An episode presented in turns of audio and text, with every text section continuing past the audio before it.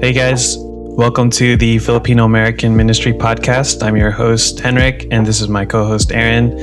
And today we're going to be talking about the struggles of Filipino American millennials, Gen Z, the second generation. Uh, and these are these are struggles that need more attention in our Filipino American churches. So I hope you are blessed by this. Um, to start off, I think um, I think something that um, I would like the first generation to know about second gen. Um, and what I mean by that is uh, what we wanted our parents to know uh, that we were going through um, was that we go through identity crisis, uh, like our ethnic identity. Um, I think we talked about this a little bit in our previous episodes, but I think um, I don't know if Aaron experienced this, but for for me, what happened and what I've seen also happen in other Asian American churches is that uh, the second generation they feel that in their um, ethnic context, like in the Filipino American church, they don't feel at home that they are truly Filipino. So among their Filipino um, parents or titos titas, they don't feel that they are Filipino.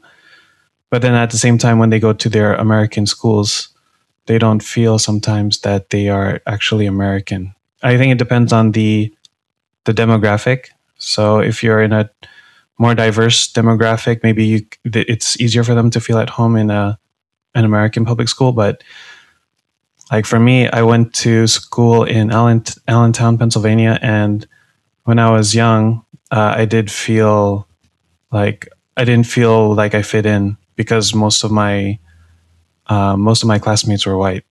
So there was that identity crisis that I had. Um, is like, am I Filipino or am I American? And I think it it only it, it only it was only until I was in my later twenties that I finally came to this understanding that I'm Filipino American. Um, so I think that's something that's one thing that um, would be good for Filipino American churches to address. There's this ministry called Epic, and um, in one of the conferences that Aaron and I went to, they talked about that that tension between that identity struggle, that tension, and I think it was really helpful because um, I think that was my first opening to the understanding that my ethnic identity is Asian American so they were able to talk about um, the Asian American struggle, the things that Asian Americans go through, and I think that was my first time um, starting to identify as Asian American, even though it's pretty obvious that I'm Asian American. Um, but I think that was like a good conference that we went to. So I think that's something that maybe the Filipino our Filipino American churches it'd be great for them to to understand that and be able to speak to to that.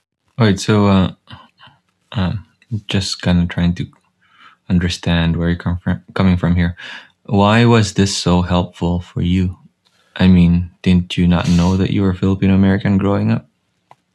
I knew I was Filipino American, but I didn't know that Filipino American or Asian American was a thing. Like I didn't know that that was a that was a ethnic identity that I could identify with. So it was always like, am I Filipino or am I American? Oh, is it like uh you didn't know that that was a separate category?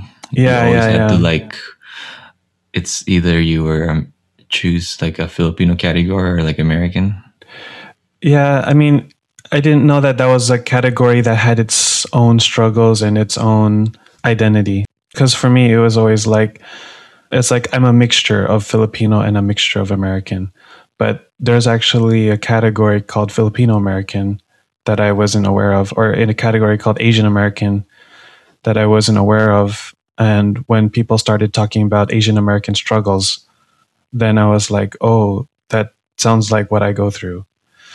Does that make sense? Yeah. Uh, so is it helpful only in the sense that y- there is a way to categorize what you were going through, or was it more helpful in the sense that you knew other people were going through the same thing? Uh, I think that I think the answer is both. So you said, what was the first one you said? Like the first one was that uh, there's there's finally like a category that I guess encapsulates what you're going through. Yeah, I think, or like your experience. Yeah, because I think like when you're when I was growing up, I only heard about Filipinos, and then I heard about Americans. But I didn't yeah, hear so that category. I see. Yeah, I'm trying to figure out like how this was so helpful because I couldn't, I can't, like right now, I can't wrap my mind around like young Henrik, uh, how this, I guess, idea or thought came to be so helpful for you as a Filipino American, like a as a second generation? Yeah, so I, I guess I give an example. Like at the at the Asian or the Epic conference, this this is an ethnic or not ethnic, but this is a a ministry that's for Asian Americans. Yeah. And that was my first time going to a conference where they were trying to address Asian American struggles. Like one of them was, and I, I, I don't necessarily relate to this, but one of them was uh, the Asian Americans. They struggle with feeling like their parents they've ne- their parents have never told them that they love them. Um, and then that that was something that Asian Americans, um, like that's something they talked about at the conference. And then um, it was like I guess for me, like whenever I go to a conference, it has always been like an American conference. So they don't talk about that problem with of Asian Americans. And I also they also talked about the identity struggle, being Asian and then being American. I think at that time I didn't even know that I had that struggle until I was at that conference. Um, and then when they when the and when I was at the conference, they were talking about the struggle between identifying as Asian versus identifying as American. Then I was it, it kind of like con- it made it more concrete that that's something that I was actually going through, but I didn't know that I was going through it. You know what I mean? Yeah, I guess uh, in order to solve something, you got to know what's going on. So, like, how would this help new Filipino Americans like, growing up at church? Yeah, because I think like the, my youth the youth in my the youth ministry they i think they don't know that they can have this feeling of not feeling at home with filipinos and not have feeling at home with americans to some extent to some extent i mean of course like if you're with your titas titos uh, you do feel at home but there's also an extent where they they make you feel sometimes that you don't necessarily understand their culture so i think when you ask my youth kids if they go through the, the identity struggle, they, they would say no sometimes. When I was exposed to um, ethnic Asian American ministry topics like this, then I was, it opened my eyes that I was going through this struggle. I mean, I do think that um, having a place to belong is even just that feeling of belonging is very important. I don't know if you've heard that term like third culture it kind of expresses what we're talking about here. Have you heard that? I've heard it from you, but maybe for our viewers or listeners, um, could you explain that? Um, it was a term used a lot by um, missionary kids or for missionary kids. Oh, so okay. missionaries would go to a different country, bring their kids with them. They're still young. So let's say like an American family goes to Indonesia. Their kids grow, basically grow up in Indonesia uh, maybe they're white, right? So they're white on the outside, but on the inside and culturally, they're Indonesian. Mm. But then they still come back to America once in a while. So they're Indonesian in culture, but they're not fully accepted there because they look different. They come to America, they look maybe white, but like they can't really relate as much to the culture because they're not really, they didn't really grow up here. So like uh, okay. that kind of uh, that's why it's called like third culture because there's that um, absence of well a part of the of being third culture is that absence of like of a home like you don't know where home is yeah yeah yeah you know and i think uh, maybe that's what you're referring to is as a Filipino American and you don't fit in a Filipino, purely Filipino context, I mean, you can, I think that's the good thing about Filipinos is we generally are able to fit well and adapt well, but still like that com- feeling of complete belonging, I guess. hmm Like you don't really fit well in a Filipino first generation context, and you don't really fit so well in even just an American context. Yeah, I think um, it's just uh, important to recognize that second generation is a different culture Oh yeah, altogether. yeah. hmm Uh, I think if you start there, um, that would definitely help.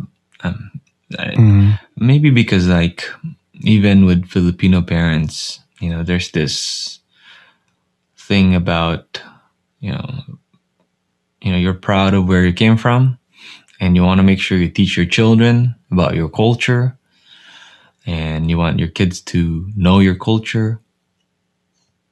Uh, but I think that's the, the problem with that is, you know, your kids obviously are growing up here in the U.S. a different culture, and in reality, at least from what I've seen in most um, Filipino American churches, is their kids don't even speak the the heart language, and Yeah. so, you know, if you don't if you don't understand the language, it's going to be hard to understand the culture. hmm And so there's this desire within first generation Filipinos to have their kids understand their culture, um, even be proud of their culture. And I think a lot of Filipino second gens are, hmm um, but it's just not to the level as first gen, perhaps. hmm So, so yeah, I think it's I think it's uh, it's good to at least recognize that, um, you know, these kids, sure, they look Filipino, they have brown skin, but they're not first gen, right? Like they don't have the same kind of uh, cultural understanding, right? Mhm. Um, yeah, we can teach it to them, but like, um, I guess like. Uh, the shared norms, uh, the shared cultural expectations hmm is not always there. So, for example, in a first gen, in you know within first generations, you have these norms, these shared expectations of how you should behave. Um, when you're with other Filipinos, like for example, there's an older person there, you give way to the older person. hmm right? Even when it comes to authority or to like to speaking or who gets to talk or who gets to pray or you know those kind of things. Like even though they're very subtle sometimes, hmm um, can't really expect that all the time when it comes to like second gen. I mean, there's other issues too, not just that. I mean, you can teach that, but it's kind of like um, it's kind of like I guess uh, the way that I would think about it is like first generation maybe is built off of like uh, Windows, Windows. system, and then like Oh, okay, okay. second gen is built off of OS, right? Like Yeah, there's yeah. some commonalities, but in their core, they're different. Yeah, it's a different OS. yeah, it's a different like s- operating system, right. right? So, you know, there's things that overlap, right? They both can run a computer or something. I'm just trying to run off this analogy, Yeah. but at its core, they're like different. Mm. And I think that's kind of important to recognize. hmm Yeah, that's a good point. Uh, definitely more awareness of the cultural differences is always good. Something I, I, was going to add is um, so, something that I pushed for when I was uh, leading the youth ministry was like having uh, fellowship with other churches. So I, we mentioned this in a different episode, but I think um, having that fellowship with them, when you see other people from other churches going through similar identity struggles as you or similar cultural or generational um, struggles that you're going through, it's helpful. So that's something that if you're in a Filipino American church and you only have five youth who are um, Filipino American, like second gen, millennial, Gen Z, or even below, even after that, something you can do is reach out to the other Filipino American churches and try to fellowship with them and have your kids fellowship with their kids. So that's something that uh, I think that Filipino American churches can also do. And that's something that I enjoyed as a youth, um, seeing other Filipino Americans worshiping God. Like when I, we had a, a retreat um, back when I was um, like 11 to 14. Yeah. That was really, that was like, I think that was like, that was really helpful for me as a Filipino American, just seeing other Filipino Filipino Americans who are my age who are worshiping God with such passion, and I think that like that made an impression on me that like Christianity is not just for the Filipinos, but it's also for like Filipino Americans too, and just seeing them worshiping God uh, made me under made me have that understanding that God is also a God of Filipino Americans. So that's what I would say for like that identity. Um, is something that uh, Filipino Filipino American churches can do. Um, and you, you kind of highlighted this. Um, another thing that um, is needed, or for the second generation, uh, another need for millennials and Gen Z, is I think they need to understand more the first generation, their thought process. Uh, like yeah. they need more awareness of that pro- thought process like I think that uh, my analogy would go both ways, right? Like if you know you're an OS, if you just oh, yeah, Mac. they're not they're not like an they're not like an OS, for example. They're like a different operating system. Yeah. So you can't just like you can't just use your apps on their system. Yeah, yeah. it just doesn't work like that. I think. yeah, know, that's a good analogy. You have to kind of uh, change how you deal with uh, with them because like it's a different culture. The way I look at it is kind of like, I mean, it probably is not to that extent, but like you're going to a different culture. Mm. You can't, you know, let's say, let's just say you go to like the Middle East or something like a different country. You can't just bring your culture and expect that people would respond in the same way. Like you can't bring your operating system and then, and then, you know, engage in your own operating system. Yeah. yeah, that's a good um, that's a good analogy for the second gens who are listening. But yeah, I think um, the fir- the second generation and millennials, Gen Z, they need to understand how their parents think. Um, otherwise, I think this causes arguments and misunderstandings. I think a lot of these could, a lot of the potential problems could be minimized if there's just more conversations. Yeah, yeah, yeah. You mentioned that between two different um, generations. Yeah, I think more conversations to get more understanding of the different generations. Yeah. Um, I think as an example, like we're, we're growing up in American culture and we see our friends dating, for example. But then our parents say things like, um, you cannot date until you're out of college. So the youth that I talk with, um, they're always confused about the dating rules of the first gen. So that having that dialogue, like you said, like if they were able to talk about it, they would instead of just laying down the principle, like instead of laying down the rules, they just also talk about like the principles behind them. So in a Filipino American church context or in a ministry context, um, having the youth or the next, the second generation understand the thought processes of the first gen would uh, be very helpful. I guess the next question would be like, how does this understanding come? Uh, we did talk about it a little bit, which is through more conversations. Yeah, and also what I do with my youth uh, is I try to tell them what I've learned. Like, oh, one, like I mentioned this before, but like language, like one of my youth kids, he was offended by the language of one of the adults, and what I told him was, um, "You need to." What was the language? Uh, the, I told you, I said in the previous episode that one of the adults used the word um, overseeing. Oh, okay, yeah, yeah. Like he's the yeah. For listeners who didn't listen to that episode, um, an adult was saying, "Oh, I'm I'm plating this person to oversee you," and then um, yeah, and then what the youth interpreted was like, oversee means like um, He was incompetent.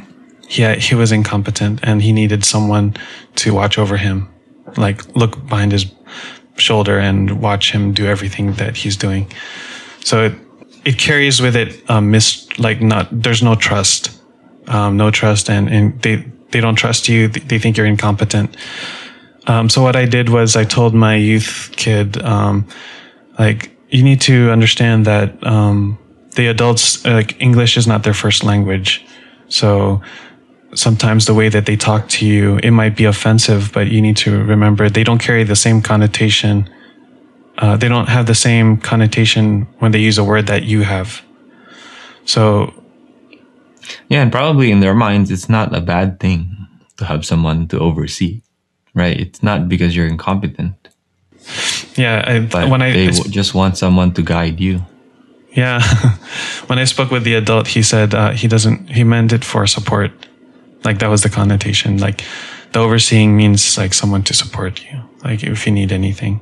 So that's what uh, I told him that. And um, later on, he has told me that like that understanding that uh, if someone has is English is second is not their first language, then you should give them more grace when they use words that are offensive.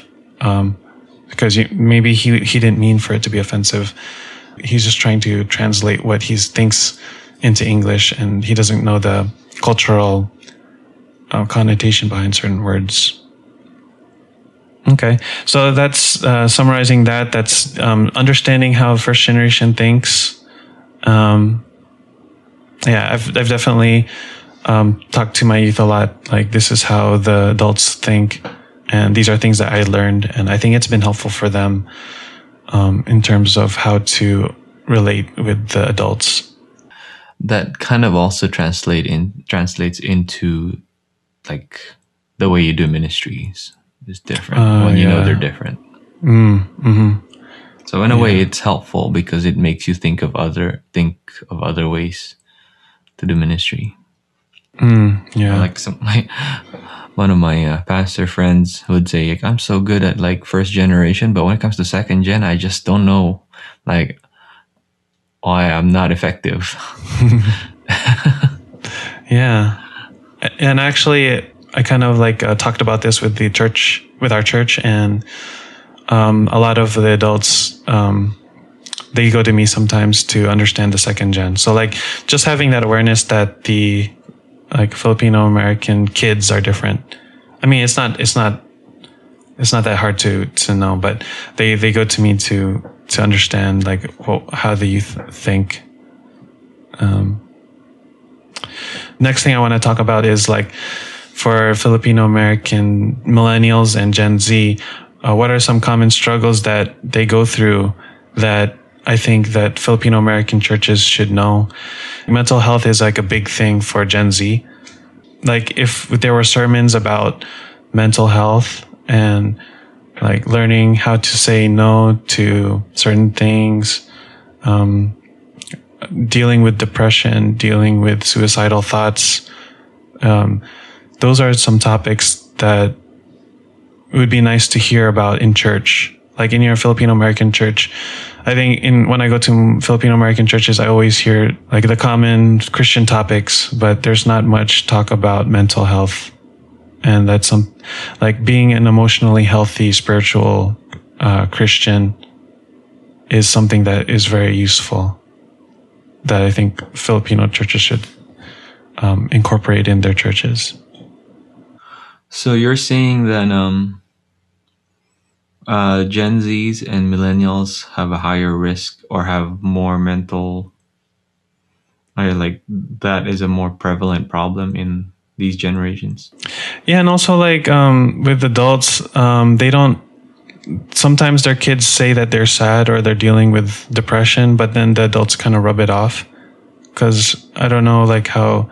I mean, I don't. I don't know how the adults are thinking, but in my experience, I've seen adults say, "Oh, you're not sad. You're you don't need counseling.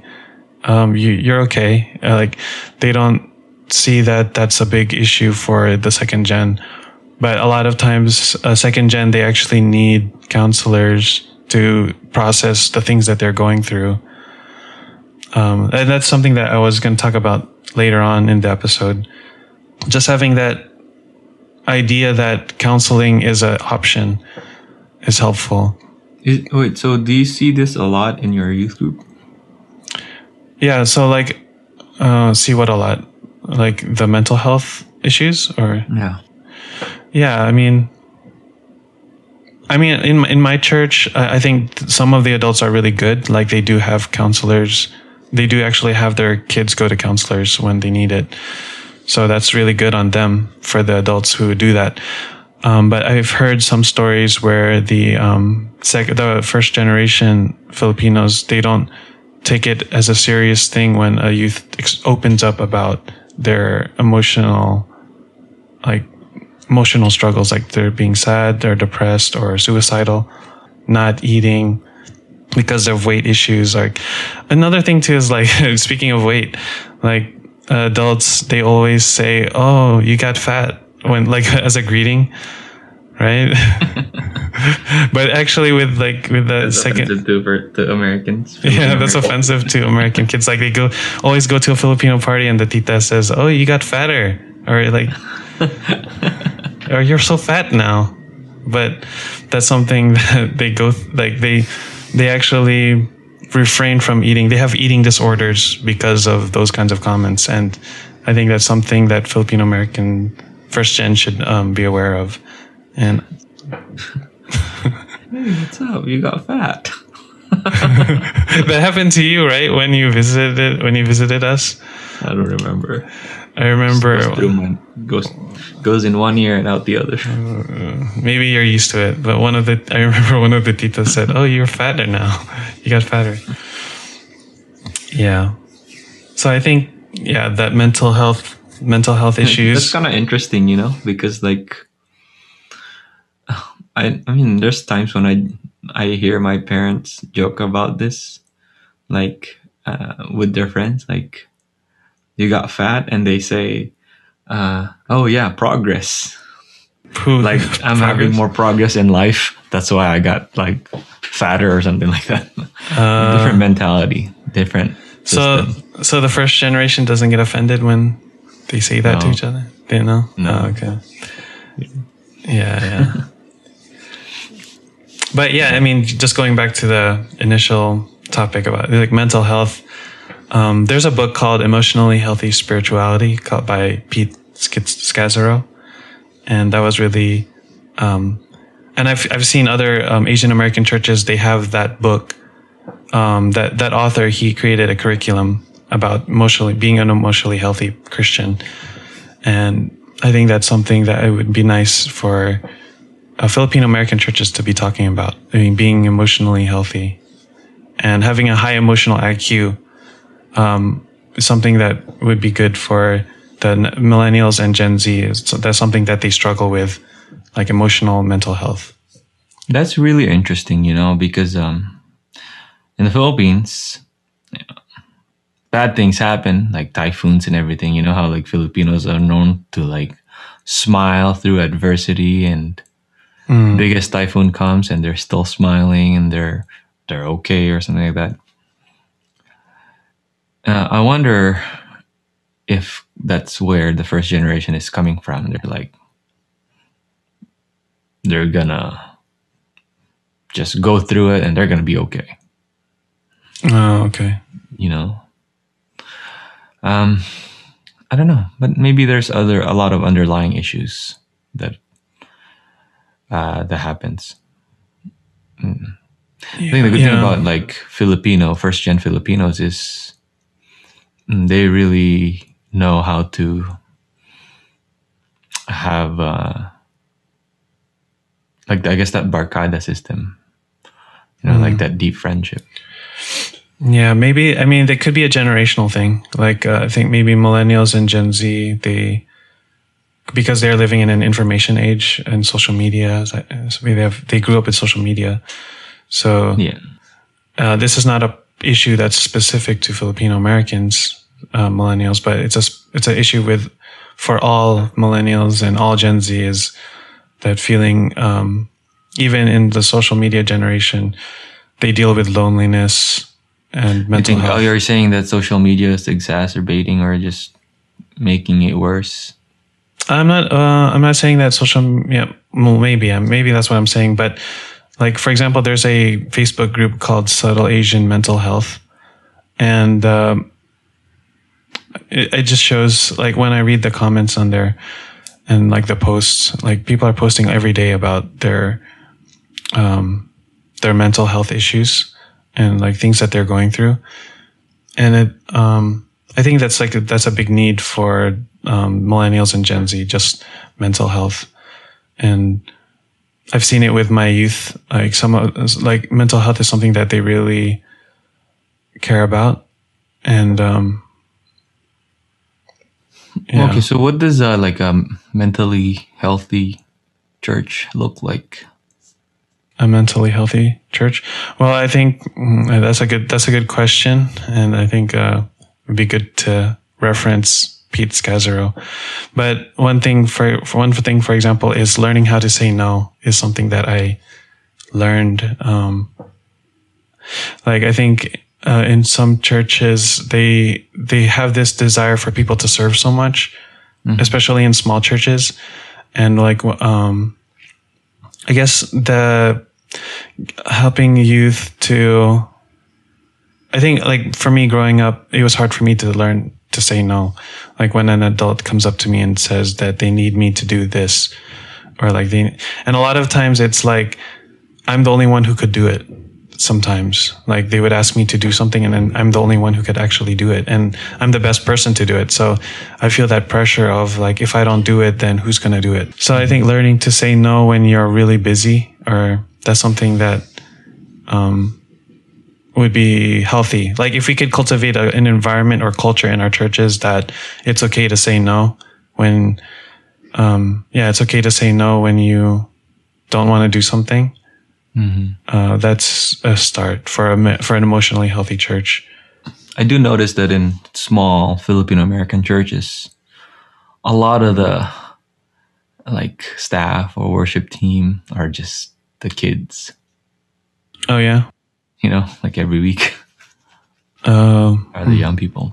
yeah, I've, I've definitely seen that. Um, I remember my, my friend, he's Chinese. He was like the worship leader of his Even in, church. even in our church growing up, it's like a lot of it is young people led.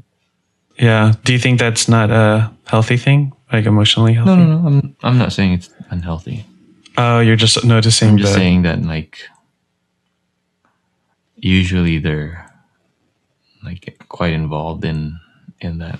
Maybe Oh, in- it. in worship. Yeah. Well, I think that's something that is easy for the youth to pick up, like um, playing guitar and leading worship.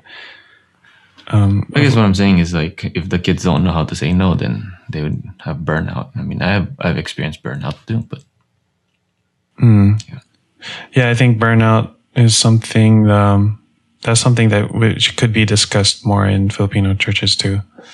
yes, I'm trying to understand this mental health issue. What does that look like in the second gen? Like, if I was a Tito and you're trying to make me understand this issue, and what would you say to to make me understand this issue? Yeah. where Okay. I you, don't just I where I don't just go say, well, you'll be okay. It's just a season. yeah. It's, it's hard. I mean, I'm just imagining, I'm imagining talking to Tito and trying to convince him that this is an issue. Um, because I know I could definitely see it, right? That it could be a problem because again, they're working through a different system and they see this and they're like, you know, I've been there, I've been sad too, but I'm okay. Yeah, yeah. So how would you explain that to a, ti- a Tito Yeah, who, like- especially they've probably gone through more adversity, right? Or That's they right. went, Like, how would you uh, show me the importance of this? mm, I guess. I think uh, it's easier for me to go to adults who are more open to this idea first. There are some adults in my church who are more listening and more trying to be understanding. Um, so I would go to them first to help them understand this, and then when the first when I find first generation adults who understand the mental health thing, then they can explain it to that kind of person. But right off But, the but top, I do want you to explain to me because I want to understand it more. Oh, okay. Um, It's like with our youth group, right? I mean, I know we went through some like drama and stuff like that, but and I know people who've gone to our youth group that had mental health issues that were really bad. yeah, I think mental health. It's like, I think to help you understand, like if you were a tito who was trying to understand, um, I would say like mental health is not has nothing to do with the, the material aspect. Like you can have, you can be rich, um, you can have everything you want materially, but then like there are physical, are there emotional needs that you need, like being affirmed or encouraged, um, having community, having um, friends. That's a, an emotional need, and um, mental health issues for millennials and Gen Z looks like they're going through peer pressure or they're going through um, rejection from their friend group, or they feel like an outcast in their friend friend group.